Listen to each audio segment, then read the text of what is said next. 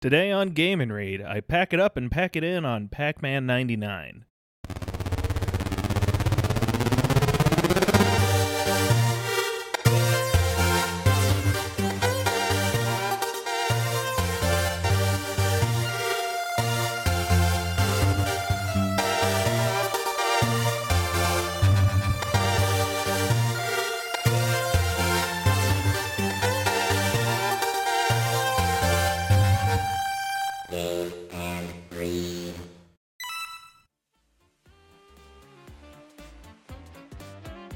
Hello and welcome to Game and Read. My name is Peter, And I'm Aaron. and welcome to this week's episode of Friday Reads, the weekly podcast where we talk about what we're reading and playing, what we were reading and playing last week, and some topical recommendations for your listening pleasure. You can find the Game and Read podcast wherever you listen to your podcasts. Go ahead and hit subscribe so you never miss an episode. You can also follow us on social media. We are on Twitter and Instagram at Game and Read.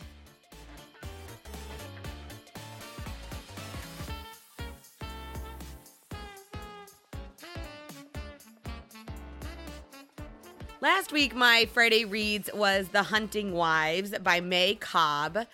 And I had higher hopes for this book.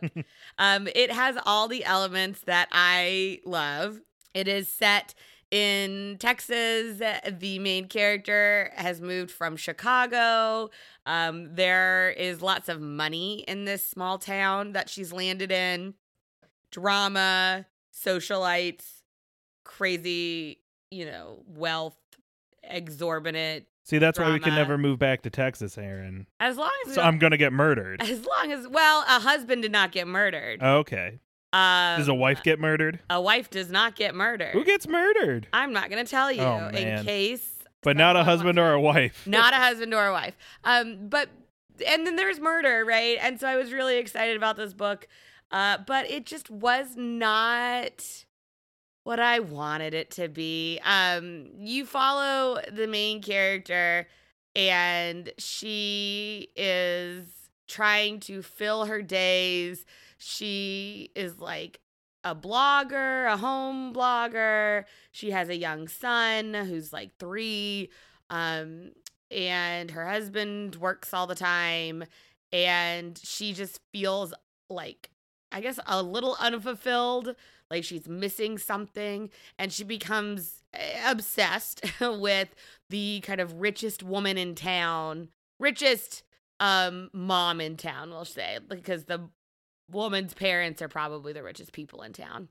But uh, this obsession leads her into a social media kind of stalking situation. She orchestrates um, events where she can run into this person and eventually gets invited to join the Hunting Wives Club that uh, is kind of this elite group of these really wealthy women friends.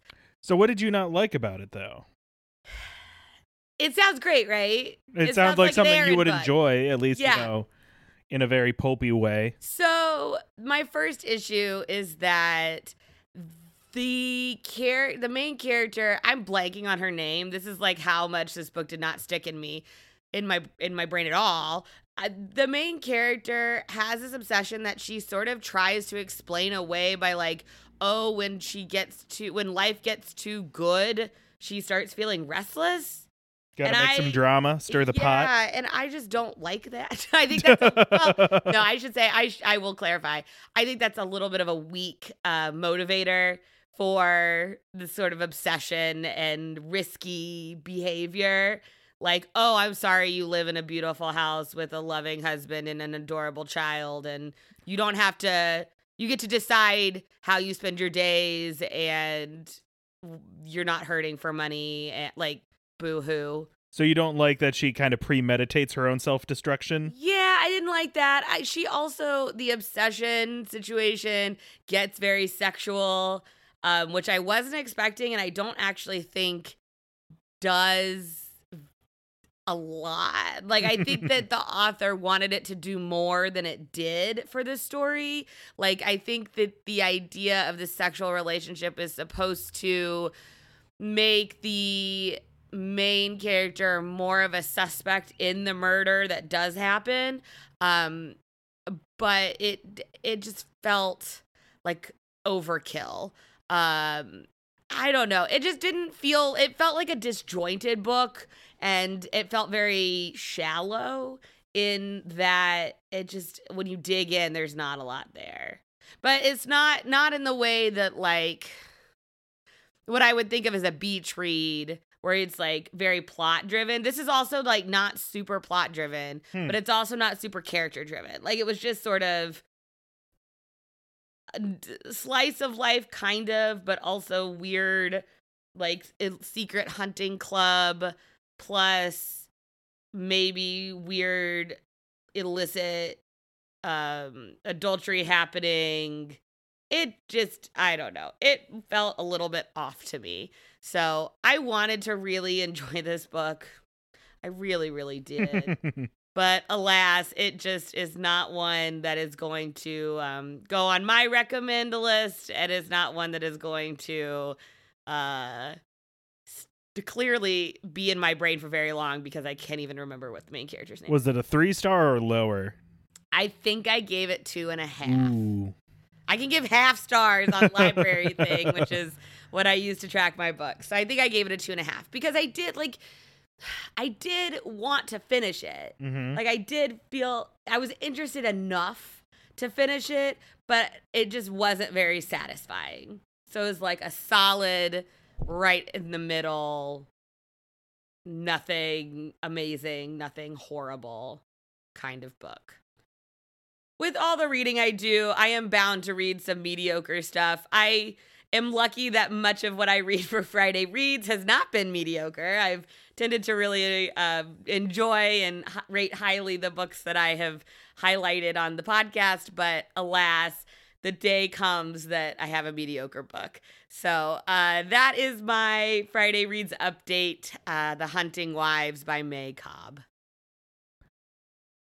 Last week, I decided to play two different multiplayer games on the Switch. Uh, those two games were Pac Man 99, the recently released uh, Pac Man Battle Royale game, as well as Ninjala, the ninja kind of Splatoony Battle Royale game. You know, got two different types of Battle Royales going on here.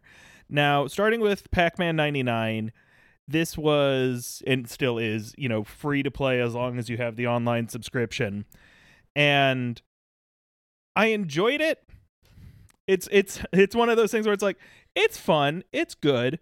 Do i want to play it a ton? Not really. But do i enjoy it while i play it? Can i get kind of on a roll? Yes. But it's not something that i'm like itching to go play more of right now. And i think that's just i like pac-man. It's not my favorite arcade game. And I had some some decent success. I got my highest place was four. Hey, I got to good. place out of ninety nine, uh, and I got a handful in you know like the top ten slot. So I was pretty happy with that. Couldn't quite get to a number one slot, but that's okay. And I I think the mechanics they built around it make sense.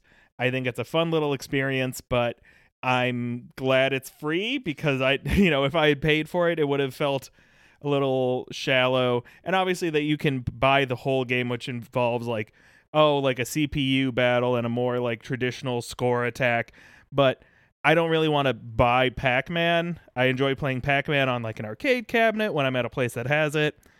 Particularly Miss Pac-Man generally. So it's just not something that I've ever been really driven to play on a home console. Unlike say there are some arcade games I like to play at home, like I like playing Galaga and stuff just on a console. That's fun. Yeah, Pac Man does not strike me as the game to play at home, like the arcade game to play I'm, at I'm, home. I'm sure there are plenty of people who like it who are just you know big Pac-Man fans, and I think this does a decent enough job. So really, the way they make it into a battle royale is that it's only one stage of Pac-Man. It doesn't change stages at all, and as you eat ghosts, when you get power pellets, you are sending basically little slowdown traps to the other players. If you run into those things, they slow you down. They add in this uh, basically this you can add ghosts where if you eat this certain thing, it basically makes a big line of ghosts behind one ghost, and then if you turn them blue with a power pellet, bam, you eat them all up, you get a big combo. Uh, additionally, the the little fruits that you can pick up, those kind of reset your board when they appear after you eat them. Oh, so like Tetris 99, when you clear rows, obviously that helps reset your board. So with Pac Man, it's getting the little fruities. Yeah, well, that'll like put the pellets back and give you a restock on power pellets so that you can keep eating the ghosts and staying alive. Gotcha. And you just keep doing that until you die. And when you die, you get you know whatever rank you're currently in. Um, eventually, it's not just the slowdown ghost. There'll be these kind of like red evil Pac-Men swimming around, and if you touch one, you just die. So they just like add extra obstacles. They don't chase you as much as say the ghosts do, but they do add a lot of additional stress as you're getting into like you know the top 30 range. Um and so those kind of become the the primary obstacle. And you know it, that, that's kind of what it is. You just survive as long as you can and hopefully you're in first place or you know a high place that you're proud of. And it's it's fun. If you if you have Nintendo Switch online spend 20 minutes with it you know have a good little time. I just don't foresee it being a long lasting thing. Similar with Tetris 99, I enjoyed that. I'm sure I could pick it up and play it again and have a good time, but I'm not really driven to do that because it's just, you know, I had my fun with it, but it doesn't get a whole lot deeper. Like, there's not like a meta game changing around it. It's just kind of a fun, do you want to play competitive Tetris? Here you go. It seems like the kind of game that you like remember every six months and you're like, ooh, that's a fun thing for me to go play 30 minutes of. And then you get your fill for another six months and like you Yeah. revisit it like in big chunk after big chunks of time. Right. Well, and that's what a lot of arcade games are like, where unless you become a real obsessive and you go all Steve Wiebe on it, there are kind of these fun experiences you can play. You try and get a high score for a while, and then you put it away because it's just not that deep. It wasn't designed to be that deep. And so it's just interesting to see that kind of play out in this sphere with these fun little online games. I'm glad they're doing it. I want to see I'd like to see other arcade games like it. Like I said, I'd love to see a Galaga one. Um, I mean, personal favorite if they did a Centipede one, top notch. Love Centipede. Although I guess you don't have the the trackball controller for the uh, the Switch, and that is the best way to play Centipede. But yeah, no, uh, Pac-Man '99, it's it's totally fine. Um, I wouldn't recommend paying the fifteen dollars to like unlock everything. I gave them two dollars because I bought the Dig Dug skin because I was like, I like Dig Dug. I like the character design on Dig Dug, so I play as a Dig Dug guy instead of a Pac-Man, and I think that's fun. but Pac-Man '99, it's it's totally good if you have it, but I can't imagine this is a huge incentive for getting. I guess it'll it'll keep people interested in Nintendo Online. I can't imagine it'll be like, oh, I got to get Nintendo Online. I got to play Pac-Man '99. It's not the it's not the reason people are signing up. No, but it might be the Nintendo reason some people stay if they're not locked into something like Splatoon, like I am, where I'm always going to pay for Nintendo Online because I want to keep playing Splatoon. The other game I was playing, Ninjala, is the more deep, more dynamic game. And that's why I wanted to do two this week.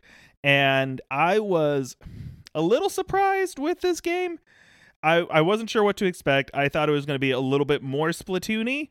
Um, obviously, there's no ink or like turf coverage, so that completely takes away that whole concept of Splatoon. But it's it's a fun little game. Once again, I don't know if I would want to pay money for it, but since it's free, I don't need to worry about that.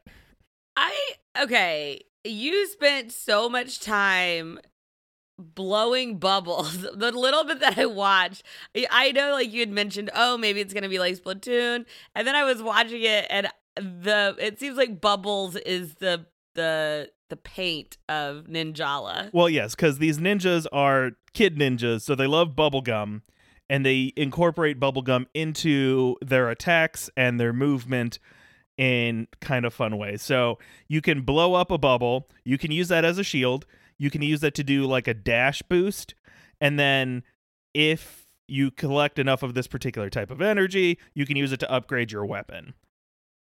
And then you So can also use it to do like special ninjutsus. Like I can make a bubblegum tornado that'll like kill everybody by me. So it's both a currency because it lets you upgrade stuff, but also I don't know if a currency is the best way to describe it. It's more like a power up because it's only in the match. Go- oh, so it's not. It doesn't Yeah, yeah. upgrade Like in things match, in a match. if you kill enough of these like little drone CPU things around, you can basically make a giant bubblegum bubble and then upgrade your sword, which comes in handy because this game is all about melee combat with one another. Um, there's no real ranged attacks. There are some dash attacks, but really it's you're getting up and you have to like whack somebody with your big ninja sword or your big ninja yo-yo or your ninja skateboard because it's all very, you know, fun and kiddie radical. You know, it's like Nickelodeon ninjas. It's fun. it it looked fun, but it also looked complicated. It is I feel like you were pushing so many buttons. I could hear you across the room, like the mash of the button on the controller. That's how I knew you were playing it. the combat system they built is definitely a bit more complex than Splatoon, but that's because they have to rely on a melee combat system rather than just a I shot you before you shot me. gotcha. Like, you know, Splatoon where it's, you know, it can be a bit more simplified because it's a third person shooter with this turf based coverage. Um instead what they have to set up is like okay if you are like basically going mano a mano against this person in the battle royale how do we make that work where it's not just everyone whacking each other? And the way they do that is they kind of like when you get locked in combat with somebody you start kind of a parry off. So you kind of get locked in like whoosh, like your swords are hitting each other. And then suddenly like a directional like graphic pops up and you can pick up down left or right and they are also picking up down left or right and it's kind of a rock paper scissors scenario as to who gets the upper hand in that moment. And then you lock it again until somebody loses all their hp and they get you know knocked against the wall and stuck with bubblegum It all comes back to the bubble gum. yeah and it's it's pretty satisfying. I did surprisingly well. I'm not sure if it's only because children are playing this game or if i'm just pretty good at it. The quote, my the quote is, um, "Did no one else play the tutorial?" That's what came out of Peter's mouth the other night. well the, there was a very long tutorial and i went through all of it because i wanted to know all the, the moves and then it just felt like a lot of the characters i was playing were even as i was like leveling up to whatever uh just didn't seem to know that occasionally like every match would have like one or two other p- players who were either better than me or about the same as me and then everyone else just stunk and I don't know if that's just because there aren't enough people playing this, or if it's really got a younger demographic because it's a free to play game about kid ninjas. But you know, as an adult who likes the, these types of games, I'm kind of like, uh, there's no reason a kid has to be bad at a video game. I'm not the be all end all. Um, but I did do surprisingly well, where I was generally in the top three, if not the the winner of most of my matches of you know eight people in a battle royale. They also have this interesting thing where you get points not just for like killing other players, but for breaking these drones that I mentioned earlier. So whenever these things pop up, if you, you know, destroy them, you get a bunch of points. You can also power yourself up that way so that if you get in a stalemate during a um a parry off, uh, whoever has the bigger weapon will then win. So that's why it pays to have the bigger Ah. weapon because I also think it does more damage probably. And so, you know, it's just interesting where they build some extra stuff in there as to how you build points and it's not just about getting the most like there I had several matches where it's like the person in 5th place got the most knockouts. But I guess they weren't doing anything else or they won by like one knockout. Gotcha. So you can you can like kind of rely on trying to be the one with the bonus. You could be like, "Oh, I am going to focus on getting these drone things because I know I will get the drone bon or I Yeah. get the drone bonus or whatever." Yeah, so drones will give you points in the moment, and then if you kill the most drones, you get a 500 point bonus. If you get the most ippons, which are like the super KOs, you get a thousand point bonus. Interesting. So there's some strategy of like how do you want to Yeah, like how do you want to rack up points? yeah. Well, and you get points for being in a fight basically, and not just getting knockouts. So if you land a few blows but you get knocked out, you still get some points from that. So it's pretty fair overall, I would say, as far as how they score you. Um, but it's just pretty enjoyable. And then there's a lot of costume options, and that's where they make their money. Is you can, you know, pay for their in-game currency to get cooler outfits and cooler looking weapons. But I I didn't spend any money, and I had a pretty good time with it for probably about five hours um, of just doing matches and the tutorial. Um, but I, I, if if you got a Switch and you got Nintendo Online, give it a try. I would still recommend Splatoon 2 way heads and tails over this game, but that costs $60. So if you want a, a freebie game to play or mess around with, Ninjala is a pretty decent option. And I could see it, you know, having some deeper gameplay.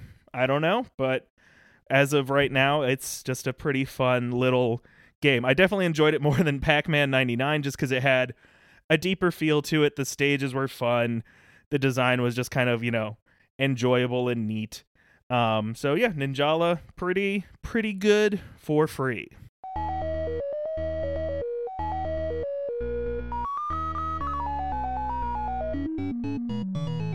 My Friday reads this week is What You Wish For by Katherine Center. I will be honest, I picked this book because it's got a beautiful cover and it's about a librarian. Uh, so I had not heard of it before. I have heard of Katherine Center, the author. She's written a bunch of books, including Things You Save in a Fire, which got a lot of buzz uh, when it came out. But What You Wish For is her newest publication. It came out in 2020, and it is about a woman, Sam, who is a librarian at a private school in Galveston. Uh, I did not know. I want to be very clear. I did not know that it was taking place again in Texas until I had already picked it out and read the first chapter. So no one can come at me. Don't come at me. Um, I, it was a coincidence. I also didn't read the author bio, which says she is from Houston. So um, it was just that my Texas spirit gravitates towards other Texas spirits or something like that. Whatever you want to tell yourself. so this book is about Sam. She's like I said, she's a librarian at a private school in uh, Galveston, and she is very close with the like founder, headmaster, and his wife. Um, she lives in their carriage house, and uh, the book starts with a tragedy um, and a new head of school is brought in, and it so happens that it is someone that Sam already knows. But uh, she doesn't just know him, she was um, infatuated with him. They worked together, and he is the reason that she left her other school and found a new job. And now he's coming to the school she's at. She thought she'd escaped uh, she did not. But when he gets to the school, it turns out that he is not the same person that she remembered from four or five years prior. And she has to kind of grapple with her feelings about the school, about him, about herself. So it is definitely a lighter book. Um, the themes are not super heavy. Our book club book this month is a pretty pretty intense read. Um, the Known World by Edward P. Jones is our book club book, and it's about slavery and uh, racism, and it's very intense. So I picked What You Wish For in part because it is a lighter book. It takes a little less a little less brain space and is a little less depressing than reading about slavery, which it is a good book. I do want to say so far. I am enjoying the known world. Asterisk. Um, it's just a it's a it's a darker book just based on subject matter. Exactly. So so what you wish for? I've read the first couple chapters, uh, and I'm enjoying it so far. It is exactly what I wanted in a book uh, to counteract the the depth and the intensity of the other book I'm reading. So I am excited to see kind of where it goes. I like so far. I like the character Sam a lot. Uh, she's uh, like 29. so she's like around my age that I am now. And she's a librarian. Like, how cool is that? I want to be a librarian.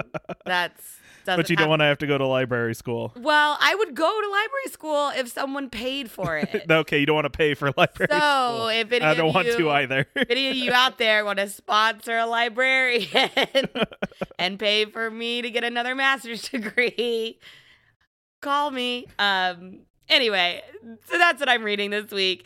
Uh, my Friday reads is "What You Wish For" by Katherine Center. My Friday read for this week is actually a Friday read. Woo! Yeah, I've decided uh, I'm gonna do a uh, a comic this time around because when Aaron was at the uh, library, I happened to also be at the library with Aaron and took a uh, a stroll over to the the comics and graphic novels section and saw something that just uh piqued my interest a little bit. So I'm going to be reading the first volume of Dororo by Osamu Tezuka uh, or Tezuka. I, I'm bad at Japanese pronunciation, but this is a manga that looked a little interesting to me about a samurai who, or a Ronin samurai who doesn't have his own limbs because they may or may not have been sacrificed by his father to some evil demons.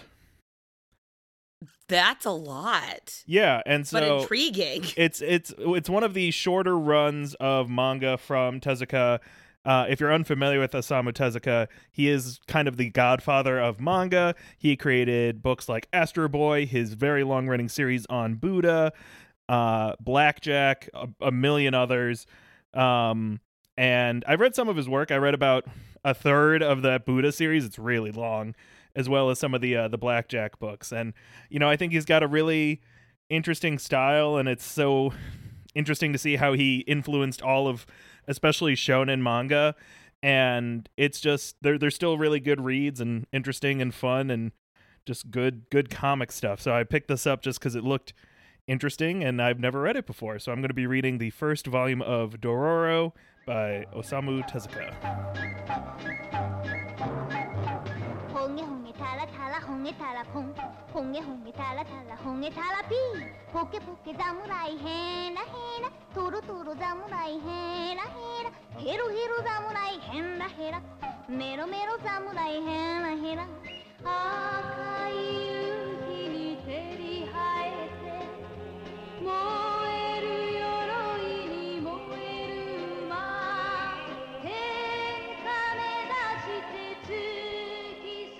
If you are a Top Chef fan, you know that Top Chef started at the beginning of April. And this is important. What a way to open. This is important because my recommendation is a book by Top Chef host Padma Lakshmi. Uh, my recommendation this week is Love, Loss, and What We Ate by Padma Lakshmi. Uh, this is a memoir of Padma's life.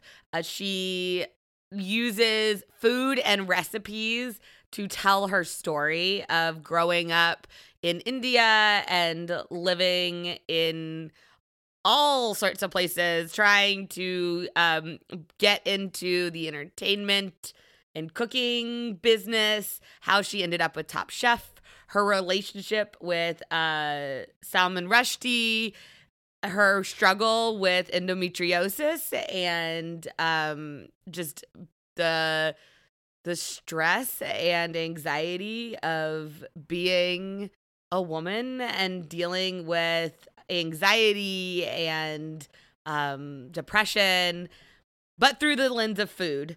And I loved this memoir. It I mean I love Padma anyway. I've watched Top Chef for many many many many many many years. Uh and so enjoyed her as a person before she wrote the book. But then I found her story really interesting. I mean, I didn't know anything about her other than she was the host of Top Chef. And I love how she frames things around food and her experience of cooking and eating and sharing food with other people and people she loves. And throughout the book, there are recipes, of course, because what is a food memoir without recipes? Uh, and it's just really fantastic. So, if you're a food person, if you're a top chef person, or if you're a memoir person, I would absolutely recommend that you pick up Love, Loss, and What We Ate by Padma Lakshmi. All right, it's week two of uh, Peter's 3DS recommendations in honor of its uh, 10 year anniversary. And this one is going to be a little bit of a blanket recommend for the Shin Megami Tensei series, which, while it does heavily predate the Nintendo 3DS, a lot of its kind of initial popularity in Western markets, especially in America, came in the the DS and 3DS era, at least for, you know my knowledge of it. It's always been kind of, and it still is a bit of a cult series of games. Um, but I first took notice with a DS title, and then I got really into some of the the 3DS titles they released during you know the early 20 teens. We played one of the Shin Megami Tensei games in in our first iteration of Game oh and yeah, Read. that was a weird. yo, those weird those games are that game is weird.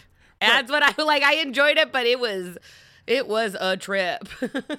Yes, if you're unfamiliar, Shin Megami Tensei, which I believe is the translation is like the the goddess reborn, something along those lines, is a series of Japanese RPGs in which you tame and control demons to fight other demons. it's like a more intense Pokemon.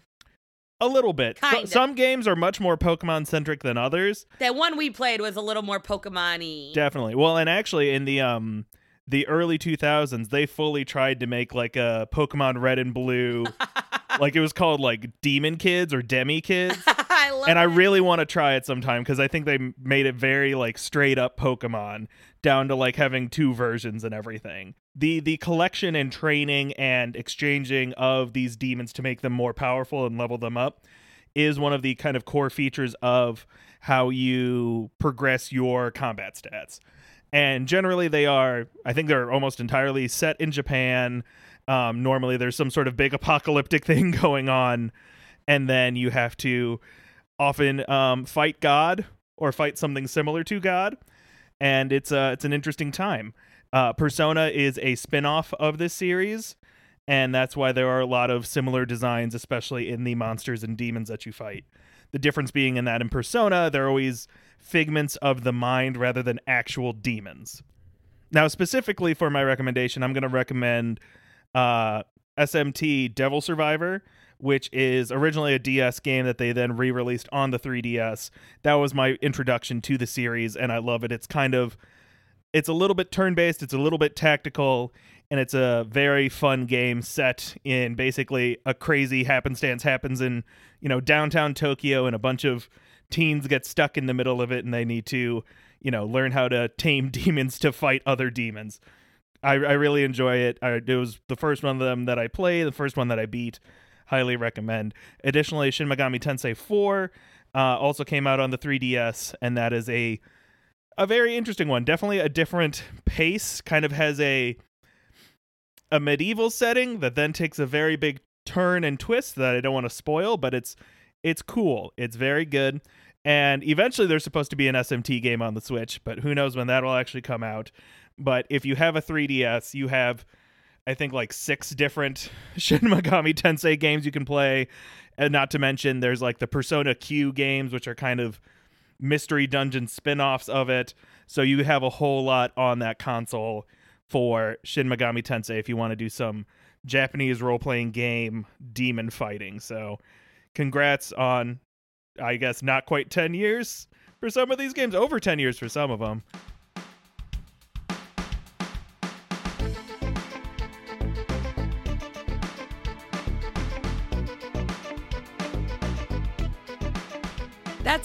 Have for this week's episode of Friday Reads. You can find all of our past Friday Reads and all of our pairing episodes wherever you get your podcasts. We are on Apple Podcasts, Spotify, SoundCloud, Stitcher, etc. Go hit subscribe so you never miss an episode. You can also find us on social media. I'm on Twitter at Game and Read, and we also have an Instagram with that same handle.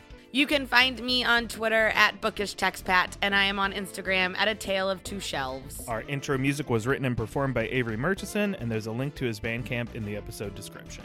Thanks for listening. We'll see you next time. And read.